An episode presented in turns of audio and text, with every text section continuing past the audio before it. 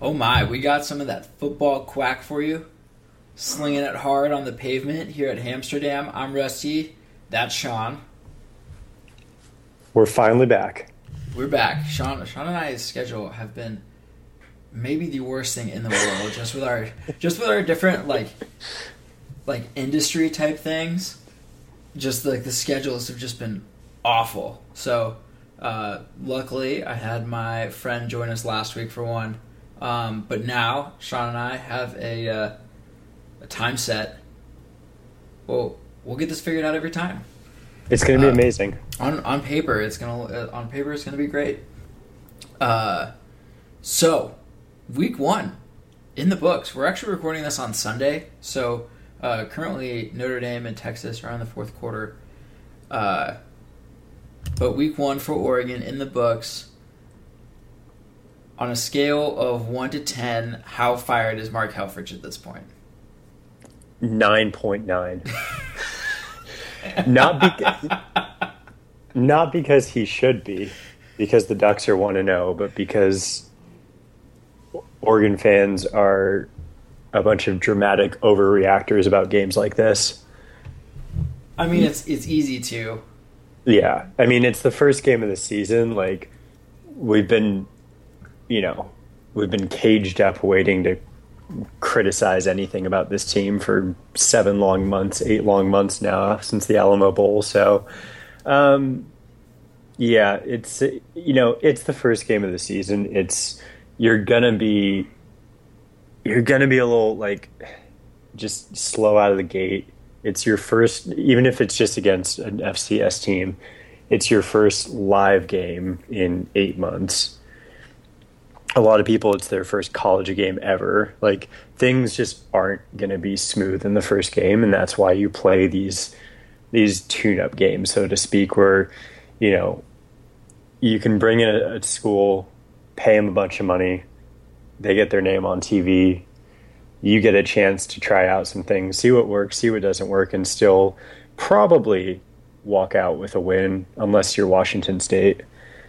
But Uh, that's that's the that's their thing though. What's that? That's their thing though. That is their thing. Lost Uh, to Portland State last year. That was awful. Turned out okay. so you know, it, the funny part was I texted my buddy before the game, and I was like, I want UC Davis to score f- the first touchdown just to watch the internet burn to the ground. and it did, I'm sure. It was a dumpster fire. Really, the whole first quarter was a dumpster fire. Wasn't great. No, it took us like what we didn't we didn't have the lead until like 30 seconds left in the first quarter or something like that. Oh, that was fun. Yeah. Um, so it's a lot like the spring game, right? So we have 60 minutes of seeing this team play.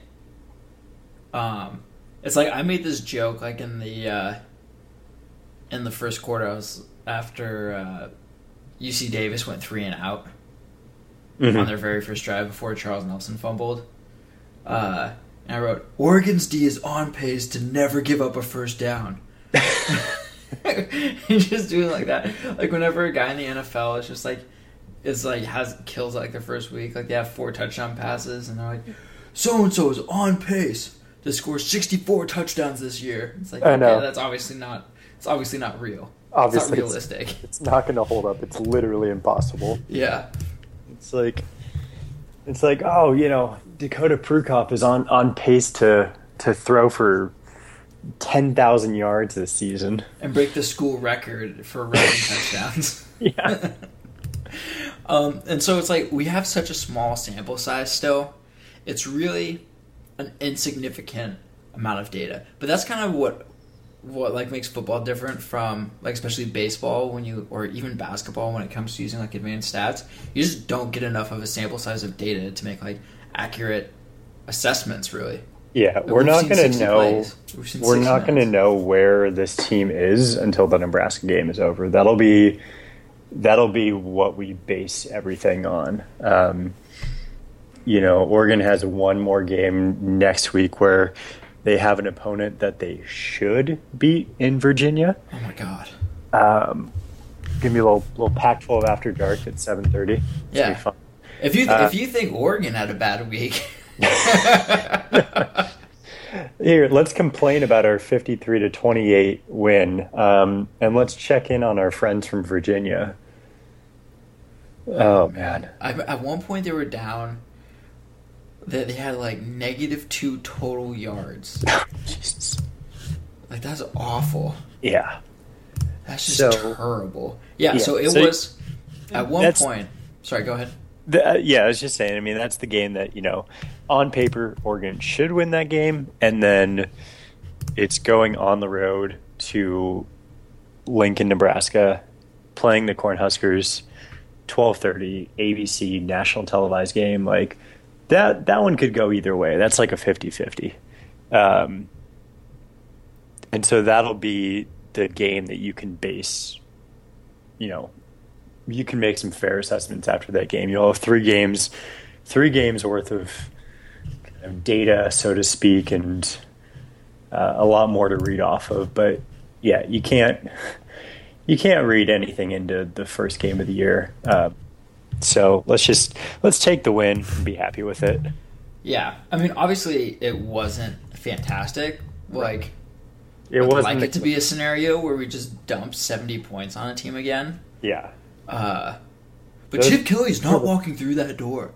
Uh, Those were the fun days. Before the podcast, we were looking at the scores of, you know, the the Chip Kelly era FCS tune-up games, and it was like, you know, beating New Mexico seventy-two to nothing and Nevada sixty-nine to nothing, and uh, those were the days.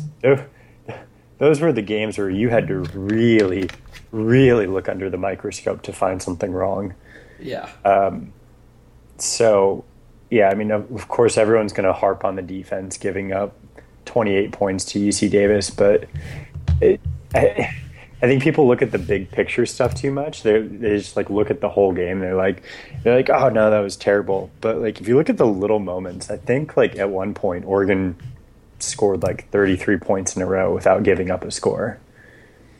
yeah, So there was some, you know, they started slow, but they figured it out. yeah. I mean, it was like a ninety percent game. hmm I think I don't I don't think it was you. It was one of my friends where they were like, the, it was this group chat and like, oh my god, they were like, "Set Oregon is lucky to go seven and five, and I was like, okay, this is this is extremely out of hand. Um, and like they were like, UC Davis is just running all over us. It's like they they had eighty nine yards on thirty three attempts. That's two point seven yards a carry. I wouldn't call that running all over us. It's not running all over us. It was just like, uh, I think the biggest issue is the fan base with our fan base, and like I'm sometimes guilty of it. It's like the imposter syndrome. You know what I mean? Like, Mhm. oh, like we played like Auburn or like LSU and like all these teams that have been dominant for like decades on end, and like all like all that, and so it's like we're just like. I feel that like as a fan base, we're still uncomfortable in our placement in the college football world. Like we're we're waiting for this to end at any point in time. Like it's just gonna come crashing down to earth, and it's probably like almost a desperation where you kind of feel like, oh no, the window is closing. Like we're losing it. We're losing our place in the universe. Right. we have to do something right now. So, but I mean, one of the calling cards that I think has really gotten Oregon to this point, like, yeah, fancy uniforms and everything are cool, um, but the what I think has been this the secret sauce for Oregon for the last like two decades has been stability coaching. Yeah. and like we had Rich Brooks was there for see I don't know Ben Stuck is probably getting upset if he's listening to this now. I don't know how long he was there but then we had Bellotti for like 13 years and then Chip was here for like Four years. four years but then he handed it off to the offensive coordinator so it's like everything is like all internal where it's like Right. It's all promote from yeah within. yeah 'Cause you, you know what happens if you blow up the program uh, you get uh, Rich Rodriguez and then Brady Hoke Oh, yeah. and then you get six, six years of absolutely nothing happening. And uh, Oregon doesn't have the same resources and pedigree as uh, a Michigan does. Yeah, you can't. It's easier for them to cr- crawl out of that hole. there's some schools that are always going to pick up talent because you know it's it's every little you know every little kid playing football out there wants to play football one day for Michigan, for USC, for Alabama, for the you know the legendary programs. No matter how good or bad they are, they're always going to get big recruits because of their name. And the advantage that Oregon had for a while, and I think this is how they got to I think what it, was very kind of it wasn't surprising, at least kind of from my perspective, what I saw. You know, you start to see them start to kind of revolutionize things in the late 2000s. You know, like 2007, 2008. They get the flashy uniforms. They start to get the fancy complexes and facilities. Um, you know, they run the fast offense, they're like the, the hip, cool team. You know, you go play for Oregon not because they're elite or dominant, but because it's the cool thing to do. They're dope. Yeah, and it's like, oh, those are the coolest jerseys, and those are the the sickest facilities. Look at that weight room. Look at this. Look at that. But everyone else has caught up by now. You know, for all of our flashy facilities, all the other elite programs have them now too and it's so no, Oregon no longer has that edge where you you know they can be like, hey, we're not you know we don't have the prestige of a Michigan or an Alabama, but hey, look at these fancy flashy uniforms. Hey, look at these fancy facilities. You know, I think that's what drew a lot of that talent in. And that talent that we saw from that 2009 to 2013 era, where you know it was BCS and playoff games every year. Um, and I think that's just kind of like leveled out. Like everyone else is caught up now, and they're going to have to come up with some, you know, some other creative recruiting tactic to to get in another batch of talent that can take them back to that level. Yeah, I mean it's like uh, it's like in the book Moneyball, where uh, Billy Beane um, and whose name I can't forget. I, I, I can't remember. Um, they like they had their whole thing with like on base percentage and just like getting on base is the most important thing and that like really revolutionized the way people were thinking about it. But then everyone figured it out, and so you have teams like the Yankees and the Red Sox. Um, and the Rangers just like okay, we're gonna go after the same player, so that advantage is gone. Mm-hmm. And then you get to like uh, the like the Pirates last year, where it's all about like, or not last year, but like a couple years ago, where it's all like framing pitches and defensive shifts and everything. And so now that advantage is kind of disappearing also because everybody's replicating it. And now you have like Oakland, which is again where it's just like picking players who stay healthy.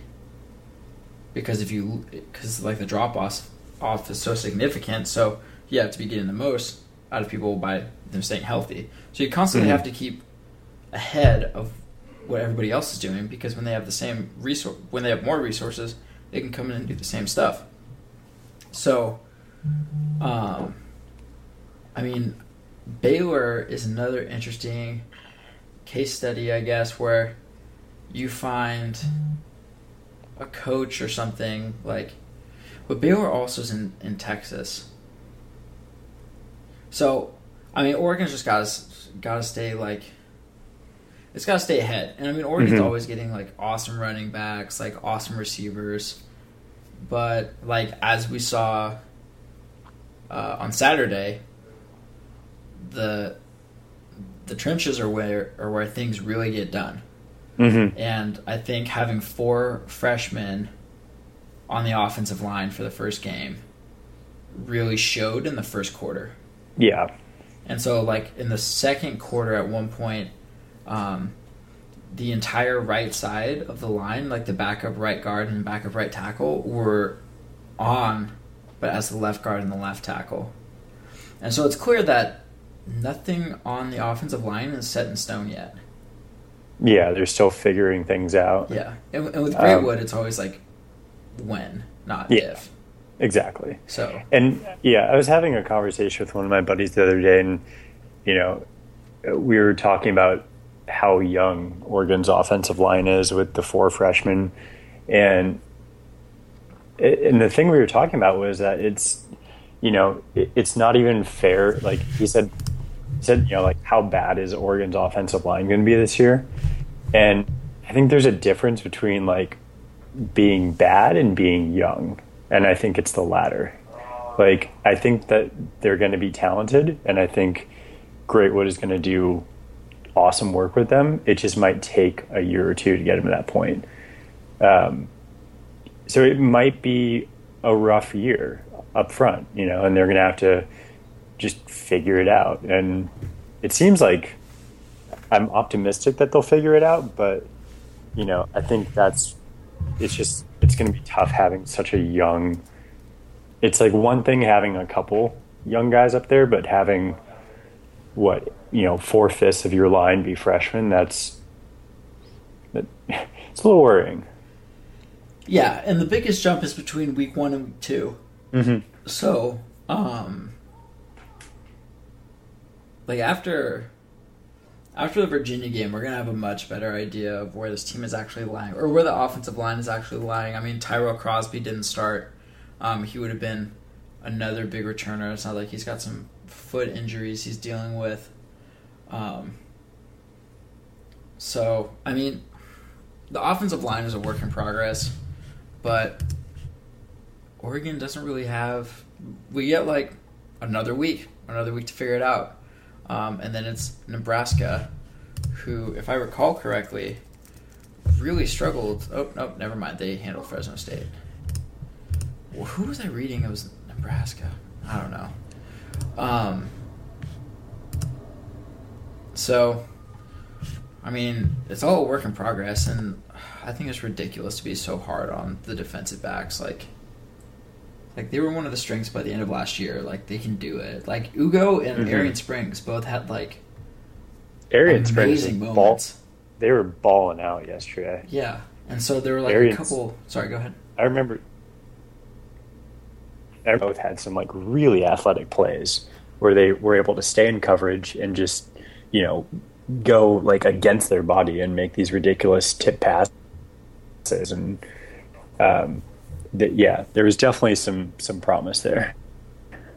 Yeah, um, the one person who had a rough rougher day was Lovett. Mm-hmm. Um, and he had a couple of the bombs against him, like a couple fifty yard passes. Yeah, um, and it's also important to remember that uh, one of UC Davis's touchdowns came on a very short field. Um, came on like a really short field after Charles Nelson fumbled. Two touchdowns came off Charles Nelson fumbles that basically gave him the ball like at the 35, which is just yeah. really difficult to stop at that point.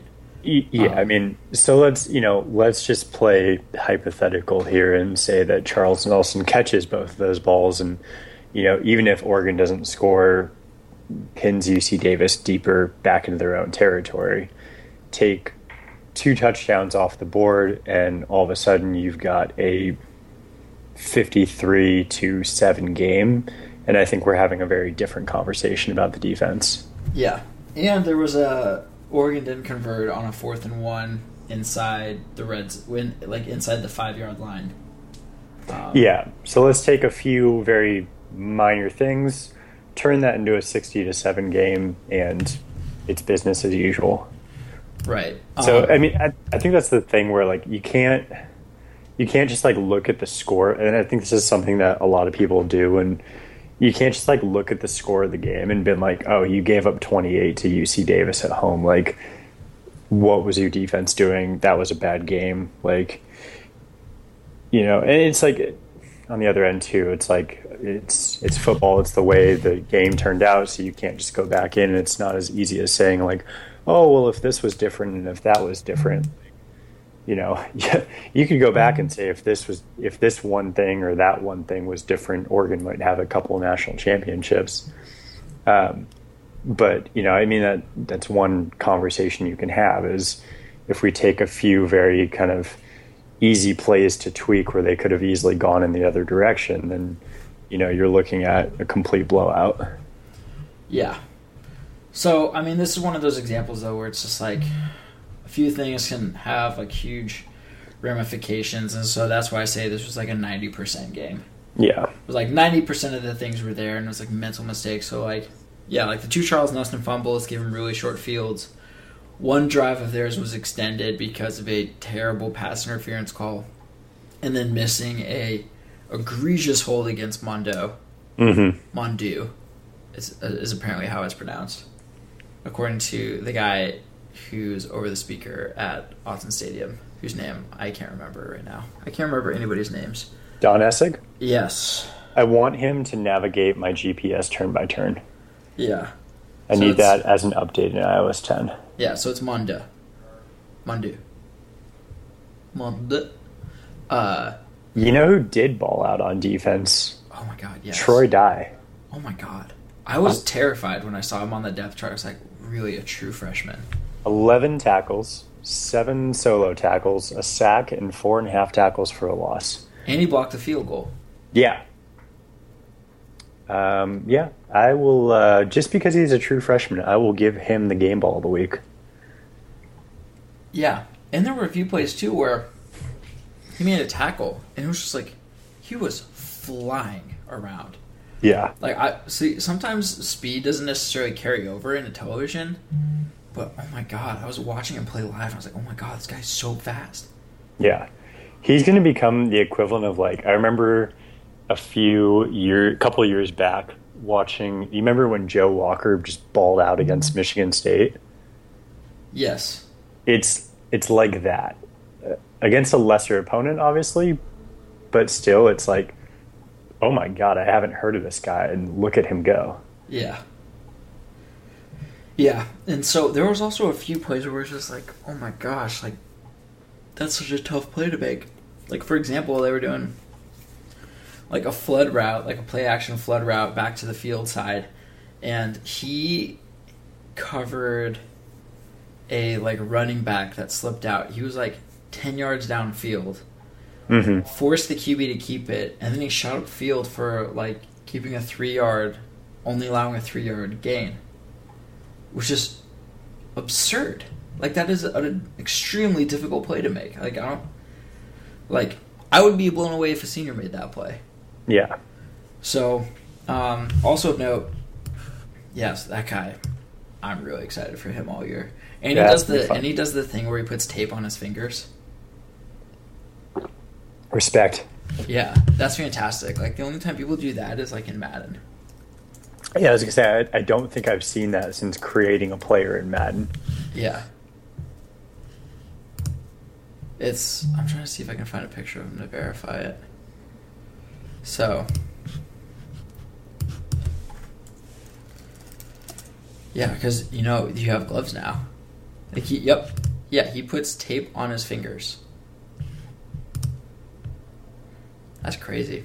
A badass. So, yeah, and also, uh, blue is a part of our uniforms now, just so everybody knows.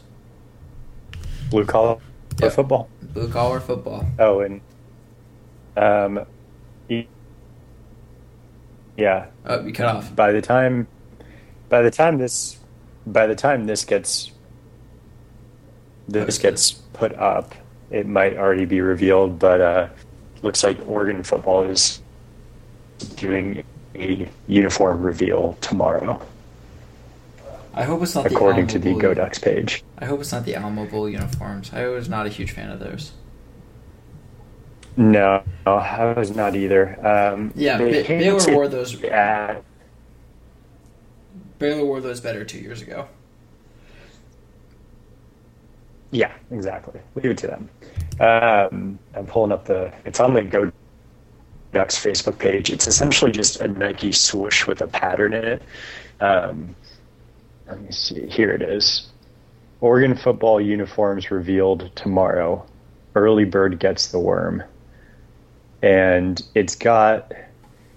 Um, it's the Nike swoosh with. Uh, with like kind of a new I mean, I don't even know how to describe it. It's kind of like someone took a paintbrush and made a bunch of like black little marks within the swoosh. Um, I'm trying to find.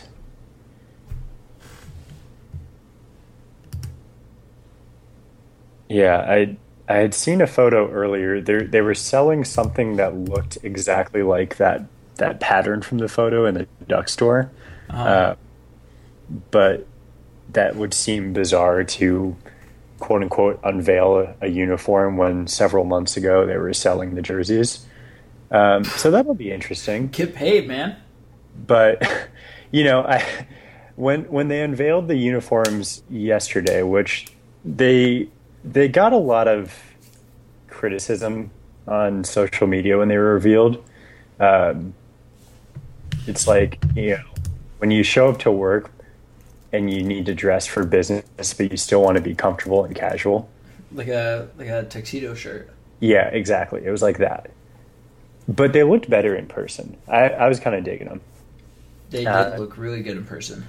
They they look sharp. Um, good combo, but I was thinking when they unveiled them, I'm like, oh my god, like this is what their theme is going to be week to week. They're going to like unveil a totally random uniform that's like some, you know, some ho- some like paying tribute to coach or some philosophy they have within the program, and as the year goes on, it's just going to get more and more of a stretch. And we're like, "Mm, really? Is that the connection? Yeah, like that Lewis and Clark one last year was really dumb, in my opinion. Yeah, It was and such a force. and yeah, it was just like a lot of times they just they they do stuff where it's so clear that Nike has such a heavy influence on the program that like Really? a lot of times it's cool, but a lot of times it's just so bad. And that was like one of those where we were like, really, guys? Like, th- this is what we're doing? Yeah. And the college football gods came down on us and we lost to Washington State, so let's never see those again. Yeah. So, um, just a quick recap. Uh, so, yeah, so Oregon really struggled, gave up. Uh, oh, just kidding. I was going to make a really bad joke. So, 6.4 yards per pass, 2.7 yards per rush. Um, terrible, terrible numbers. Seven of seventeen on third down, just the worst. Uh, for comparison, uh, this was what I was going to reference before I completely botched the joke I was going to make. Um, guess which game that these statistics come from, and we already talked about this, so this is rhetorical. Uh, Oregon six of eighteen on third down efficiency, held the other team to six of eighteen um, 6.7 yards per pass, 3.9 yards per rush. Which team was that? Which team was Like that? which year? Which year was that? Like which Oregon Duck squad and who is that against? Um, I'm gonna go like I'm gonna go the the year we be, we beat New Mexico like 72 to nothing to start the season. No, this is uh, 2009, the Rose Bowl team against Purdue. Oh, I remember that game. We almost lost to them. Yeah, 38-36. That was this was also a week after Boise State where everything looked like it was falling to pieces. And so this is I brought up this game because that season turned out fine. That Yeah. Boise State game was one of the darkest nights of my life. Yeah. Yeah. Uh, and season turned out fine. Like Purdue is awful. They were especially awful that year. Uh, so I mean, I think we need to chill out. Was it a great game? Like, was it was it perfect? No. There were a lot of bright spots on every single like on every single phase. Um, but it was like a ninety percent performance. So hopefully against Virginia, we'll see like a hundred percent performance. See if Oregon goes out and crushes Virginia, like I think they can. we can play. I mean, 90% and still beat Virginia pretty comfortably, but we're gonna need to bring 100 against Nebraska. Oh yeah, for sure. Um, because But yeah, yeah, looking at this, you get Virginia, who after week one is just awful. Like I'm saying, we don't have enough. Like we need a sample size and everything, but Virginia was awful. Um, then at Nebraska, and then we host Colorado at Washington State. Um, so Washington State could be a little tricky. Colorado could be a little tricky. Like those games aren't easy, but they are. They should be won. Like those, Yeah. are- those should be wins. That's the thing that makes the Pac-12 fun to watch is because you look at you look at every game and even even the games against the bad teams, you're like, we should win this game, but you just never know anymore. You never do. You, You never, never do. do.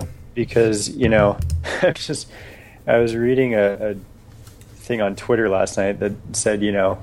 Um, after Washington State lost, and it was like, you know what? Somehow they're, um, you know, they're gonna they're gonna come back and they're gonna somehow still win eight or nine games out of the year, and it it re- just reminds me of the. Uh, if you guys have ever read the Drunk College Football Spectrum by Spencer Hall and Every Day Should Be Saturday, um, he puts he describes the Wazoo level of drunk as comparing it to a story, and I think I've told the story on the blog, on the podcast before, but Yeah, but it never gets uh, old. it never gets old. Um, there's a story that that people in Sweden tell, and it's Uncle Ollie uh, gets really drunk one night, uh, burns down his cabin, and runs off screaming into the woods. And then he comes back a week later, and everything is fine. Uh, this is Wazoo football every Saturday. Yeah. It's like they lost to Eastern Washington. They're still going to somehow come back and make a late season run at the Rose Bowl because it's Washington State. Yeah. Um. So let's go ahead and talk about Virginia. Yes. So Virginia at one point was down thirty to seven to Richmond, which is an FCS team. Um. So sucks. Uh. See, so FCS teams are not pushovers. Um. Virginia went two of ten on third down. Uh, was outgained in total yardage, five twenty four to three hundred two. Uh, they averaged one point eight yard a carry, and they had four turnovers, including three fumbles. So the three, Not good. yeah, so the three fumbles, that's a little bit more random um, than like an interception, but this is a game that should be won. Um, my biggest concern is well, A, I want, want to win. I want everybody to stay healthy. I want us to look good in every phase. Um, and I also don't want anybody to get suspended because Bronco Mendenhall is now the head coach of Virginia, formerly of BYU. BYU was notorious for starting fights at the end of games and getting people suspended.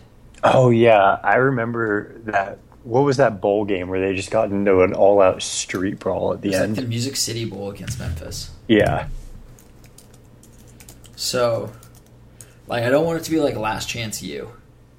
Where it's like, oh, it's Miami Peach Bowl, where it's just like everything breaks out. So, yeah. Anarchy And- breaks out. yeah, that would be a very Bronco Mendenhall team thing to do. So, because uh, although props to uh, props to the Oregon guys, UC Davis was getting really chippy really early on, hmm and they kept their cool. Like UC was getting super chippy. Oh, Yeah. also Pharaoh Brown. Oh yeah, he oh that, that that was when I first noticed that UC Davis was getting chippy because he pretty much erased his opponent off the face of the earth on a block. Like, like the guy was just disappeared, and the guy just got pissed, and so he just tried to run over Pharaoh, and Pharaoh was like having none of that. So Pharaoh that's, caught one that's pass. a guy. Yeah, That's a guy who's been waiting almost two years. When when you have a guy who waits almost two years to get back on a football field, and then you just say, "Okay, go," and go. all hell breaks out loose. All all hell breaks out, and yeah, that just like, oh god, that made me so happy to see him back out there. Yeah, so he had uh, one catch for 23 yards, um, but he looked good blocking. hmm which is what I watched a lot of. Darren Carrington looked fantastic blocking. Tony Brooks James had a fantastic run at the end of the game. Some Royce video Freeman game run. Only had 11 carries. That was very. That was by design, I'm sure. Yeah. Because Taj Griffin, um, Kani Benoit, uh, averaged 8.5 yards a carry. Um, D- Dakota Prukop ruining the averages, 3.3 yards a carry. What a What a what a terrible. What a pl- what a terrible player. Um, and that we even texted about this during the game. Darren Carrington, seven receptions, 117 yards, one touchdown. I'm He's watching him open. live. I don't understand how this happens. People just forget where he is. I watched the I watched the replays and I'm just like, did you like was he invisible to you or like how how? Yeah, it's. I don't understand. I I really don't understand. Cause he's just so goofy. Like he on doesn't he look goofy when he plays? Yeah, It's so oh my god. it's it's funny. and he always has these elaborate touchdown dances, which I love. And it's all like the latest like rap dance move or whatever. It's the latest rap dance move that like the old NCAA guys that are watching the game for penalties are like, is that appropriate? I, what what is he doing? Stop being so silly, guys. Act like you've been there before. and that's my favorite thing. Like, act like you've been there before. It's like, I literally have not been here before, though. I've Yeah. never scored a touchdown against this team before. this is literally my first time doing this. God, it's like, oh man. I want to see people just do the. Uh, I love uh, the Marshawn Lynch touchdown celebration where he doesn't even show a lick of emotion and just walks around and shakes everyone's hand. Yeah, except when he goes beast mode and he grabs his dick as he goes into the end zone. Yeah, that's um, you know that's wonderful. Yeah. So it's so funny though. Have you seen uh, on Amazon they have uh, what's it called? Uh, they did a show with the Arizona Cardinals, uh, All or Nothing, uh, last year, and it was like HBO's Hard Knocks, but like during the season. And so Arizona's, Oh yeah, and so Arizona is going. Did you see it? um, I've seen bits and pieces about it. Oh, so Arizona, they're going to play the Seahawks like in the first game of the season that they play them in the first matchup. And this one guy gets in front of the team. He was like a linebacker or whatever. He's like, their guy runs through our defense, gives everyone the stiff arm. We just lay down, and he gets to the end zone, and he grabs his dick, and he's like, F him. F him. I swear to God, if we let him grab his dick as he goes to the end zone, I was just like, I, could, I was like, I couldn't know, stop laughing. I One of I couldn't it- stop laughing. that reminds me of possibly my favorite thing I've ever seen on my years of Twitter. Um, it was during that game and that play where it was like one of the Seahawks, some Seahawks fan I follow on Twitter was, you know, as a grown man, I never thought I would stand up in a room full of people, point at my television, and yell at the top of my lungs. He did it again. He did it again. He grabbed his dick again. Man, I'm gonna miss Marshawn Lynch so much this year. He was my favorite. He also had such a, a knack of explaining very complex things very simply. yeah. He was like, "What do you think the strength is? Like, you just wear people down, and like you just get better. Like, you're just so like tenacious." And he's like, "Yeah, I mean, the, it's it's the key is you just like you get the ball, and you just run into somebody over and over and over and over and over and over and over and over and over and over and over and over and over and over." And a lot of people can't handle that. It's like, wow, that makes. Marshawn, you just said that. it was like, wow, you just. Wow, that makes total sense. Yeah. See, it's, it's always like everything is so complex and everything, and you just say it like that. Like, you just run into somebody a bunch of times, and a lot of people can't handle that. It's like. Yeah, good It's- point. yeah, it's almost if like- someone if someone ran into me a bunch of times, I'd probably lay down too. Yeah, it's like. Yeah, especially, like, you don't understand, like, how big these people are in real life. Like, in Hard Knocks, there's uh, uh, Brown, who's a defensive end. He's like. He's. It's unfortunate that J.J. Watt exists because nobody knows that this. Uh, Robert Quinn. Uh, that nobody knows Robert Quinn is also like the second best defensive end rusher in the league, and it's not even that close. Uh, and you see him playing ping pong next to like a normal college kid, and it's like, oh my god, Yeah. I can't believe the, the like this. You take these this part- absurdly large human beings and then you put football pads on them yeah, and, it's and you make can't them bigger. Yeah, it's like I can't believe these people belong to the same species as me. Because he's literally like you put pads on him, he looks bigger without pads on because you can see like I- how big he actually is, and he stands Yeah. next to somebody normal size. It's like, oh my god, yeah. this person is massive. So, um, Virginia. Oh man, I just really want them to look good this game, mostly so I don't have to like be like, no guys, it's not that bad. It's not that bad. They're good. Yeah, I think it's- it's, a uh, you know, it's a seven thirty kickoff, which means the game won't be over till eleven thirty, which means I'll be up till well past midnight. Let's just have a good clean game so I can just sleep well. I'm just trying to figure out. See, I'm gonna go to the game. I don't know what I'm gonna do because I am always so tired after these games. I'm so old. We're we're getting too old for this shit, Rusty. Yeah. Although here, here's how I know it'll also be a huge blowout because uh, it'll be 10:30 Virginia for Virginia. oh God. Like that'll be it'll be 10:30 their time. It's like when Hawaii goes to like play Ohio State or Michigan Yeah. every year, and it's like 6 a.m. their time. Yeah, and this is yeah Hawaii plays in Australia, You- which was you like which was like a 16 hour time change, and then Yeah. they do another like 18 hour time change to go play, and then they do like 18 hours from there. Yeah, I saw their like their travel schedule for the first month. They travel like a distance that's greater than the circumference of the damn planet. It's like 28,000 miles or something they're traveling or something stupid like that. Yeah, And you know, you know, you know how I know I'm getting old is I think about that and I'm like, hmm, would I would I rather watch a 6 a.m. kickoff or a 10:30 p.m. kickoff? And I would take 6 a.m. every oh, day 6 a.m. because I could not stay up past halftime. I don't even know if I'd make it to halftime of a 10:30 game. As someone who watched the Purdue game uh, in that uh, in the 2009 season on the East Coast, I can confirm It is rough. that it is very difficult to be up till one in the morning watching a game. Yeah. I was I- like clockwork oranging my eyes, and I love duck football, but I was like just like holding my eyelids open, like oh my god, I can't fall asleep. Yeah, I'm really hoping that um, for the uh, uh, for the for the Washington game, they haven't announced the time for it yet, but I'm really hoping that's a day game because I'm in Chicago that day, and if they kick off that game at like 7:30, then that's not going to start until like 9:30 my time.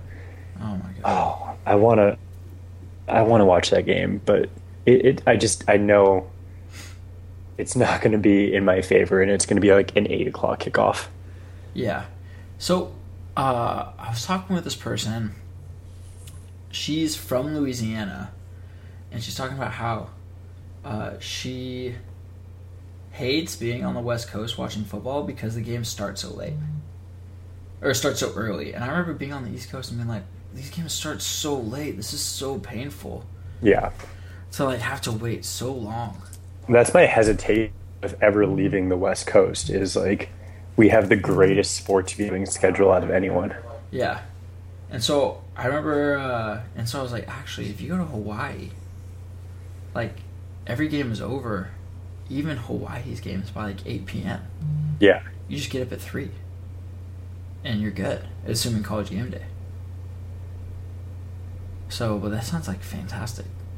For that, I'd also probably never, I don't know if I would even watch college football given that I'm in Hawaii. true. So, I although probably- 2020 Oregon Ducks going to Hawaii in 2020. I'll be there. Uh, like we said, we will do an episode of Slingin Quack from the beach. from the beach. We'll do it from uh, Duke's Outrigger on Waikiki. we'll see if somebody will sponsor it yeah, to pay for our airfare. Um, and, and our and our ho- Wi-Fi hotspot. Yeah, exactly. Okay, so um let's just take a quick trip around the uh, around the Pac-12. Mm-hmm. So let me pull up the week that was. All right, so um, Cal beat Hawaii. Congratulations. Um, Utah 24, Southern Utah 0. Slightly concerning Utah only scored 24 points, but then I will never say anything bad about Utah for a while. Yeah. Um, Oregon State was within seven points of Minnesota, lost by seven. They had multiple times throughout the game um, to pull ahead and win. That was a really promising start for Gary Anderson. Yeah, they showed fight. They showed promise. Um, their Darell Garretson, OSU's new quarterback, looked pretty good. Completed like si- almost sixty-five percent of his passes. Had a few touchdowns, um, but he got sacked a lot. Yeah. Um, th- that's a promising start. Stanford also uh, slow start against Kansas State as Mhm. as always. Um, but their quarterback burns 14 of 18, 156 and a touchdown. Like I was watching the game and I like obviously I don't want Stanford to do well because I want to feel comfortable going into the season beating them. Yeah, Um, but he looked good. Burns looked Mhm. really good. So that's slightly terrifying because I don't think Hogan. Hogan was a really weird quarterback because the more he threw, like, there's a correlation between how much he threw and how much they lost. Like the more he threw, the the more they lost by. But then there's also a couple games last year where he was the sole reason why they were even competitive in the game. So this Burns guy looks good. Um, Colorado decimated Colorado State. Uh, Washington trounced Rutgers. UCLA. Okay, see, Josh Rosen is dumb. Here's why. So he he before he goes to Texas A&M, he's like, yeah, I don't think it'll be that loud. I've been in louder places. It's like, what? Why would you say that? And then he's like mocking the crowd, saying that they need to get louder, and then he throws a pick. It's like, dude, knock it off. Why, why would you? Why would you do that? Yeah, you can tell he's a freshman. Yeah. Well, he's, he's like he's a sophomore, but it's like you can tell. I think some of that preseason stuff got to him. Mm-hmm. So, but maybe he was saying a lot of that stuff, so he believed it. You know, um, not really to talk trash about others, just but to get hype yourself believe up so much. Yeah. Uh, we already talked about Washington State wa- dropped their game in Eastern Washington. Um, Arizona State beat Northern Arizona, whatever. Arizona loses to BYU because uh, Taysom Hill's a vampire. Um, he was in the same draft class as Rueben Randle, who is now out of the NFL uh, in his fourth year. Wow. He was in the same draft class as Matt Barkley Oh Jesus! and Bryce Brown. Some blast from the past there. Yeah. It's like Matt Barkley. Taysom Hill was in that same class. Rueben Randle has been in the NFL for four years, just was released, and Taysom Hill was in the same class, and he's going into his last year. Uh, so I wasn't able to watch that game a ton because there were a bunch of other games going on that were more entertaining. Um, and then, oh my God, Alabama. I really want to Oh. say this one for last. So Kiffin also tweeted out afterwards hashtag 314 AM LAX. yes. What a hero. Yeah, like Oh, see once uh once USC's outside linebacker number 40 decided to step on a Bama player's balls, then the floodgates opened. yeah. You, don't make Alabama mad. You won't like them. You won't like them when they're angry. Yeah. So my Which- fear By the way, that player he has been suspended for the first half of their next game. Oh, it's And here- way too hard here- on him. Here's the kicker. He has to write an apology letter. Like we're back in like first grade or something. I can't believe it's only a half. Against Utah State, I It think. was so clearly like it was so clearly flagrant. Like it was so obviously bad. Yeah. Um, and so, so my fear is I'm not one of those people like God. I hate Nick Saban. I hate Alabama because I love them. Yeah. They're so much fun to watch. It's but it's like I'm afraid now that Alabama has reached like peak football because now they have their quarterback Hurts, who can pass really well. He's very fast, and he can run through people. Yeah, And- that's a scary thing to have. Like Alabama finally has a dynamic quarterback, and it's terrifying. Like I'm- I'm mm-hmm. afraid that this is like Red Dragon. Like this is their final form. like I'm, I'm just I'm just terrified, and so every game it's just going to be like them keeping it close for like a quarter or whatever. Like USC gave them their best punch, and then Alabama was like, oh, okay, and then gives up, and then goes on a 49 point run. Yeah, exactly. They just dominated that game. Oh my god, I just really hope. Like, I honestly, like, I think they say this every year about Alabama, but I just don't see how they're going to lose a game on their schedule. Right. Yeah. I just, you just don't see it. Unless it's It- at Ole Miss, because. it's one of I mean, yeah, it's like one of those where they, it's like if they lose a game, it's just totally unforeseen and wild and unpredicted. Yeah. And then they're going to. Uh, and then they're just going to win the rest of their games and make it to the SEC championship game and then just blow through whoever is the sacrificial lamb from the East, and then they'll make the playoffs. Yep. And then we'll see what happens It's from there. And so on and so forth. death, taxes, and Alabama football playoff. I want to see them lose their like their uh, annual November game against an FCS school. Oh, Chattanooga. Yeah, I That's think that's my they're doing this year. favorite. That's my favorite college football tradition. Is like The SEC playing nobody in The- November. the SEC playing like their one of their cupcake games like during like one of the most crucial weeks of the season. Yeah, well, I think they're really smart in how they schedule that. Like, imagine if we have just a FCS team before we play Stanford. Oh, it'd be so great. It's like a little tune-up game. Yeah. Yeah, exactly. It's like when NFL teams have like joint practices. Yeah. So, okay, uh, closing statements, closing thoughts. Closing thoughts. Um, agree with you. Oregon was about ninety percent. I want to see them at ninety-five percent against Virginia, and then one twenty against Nebraska. Up to 11. Yeah. Yeah, I mean, was it a perfect start? No. No. Am I happy with it? Yeah. Here's the way. Here's the way I look at it. I don't care for the first game of the year. I don't care about anything except the final score and the fact that we're one to zero. That's all that matters. Yeah. Like, I'm not going to be here, like, making judgment calls on players after 60 minutes. Yeah. So, um, okay, cool. Well, that'll do it. Uh, it's it's football season, so we'll have so much more quack for you guys next week too. So much. Yeah, I mean, we got a busy weekend of college football next weekend also. Um, a lot of teams went down early last week, and maybe this is another 2007, and just everybody loses because there Yeah. really are no perfect teams except for maybe Alabama. Mm-hmm. So, all right, that'll do it for us.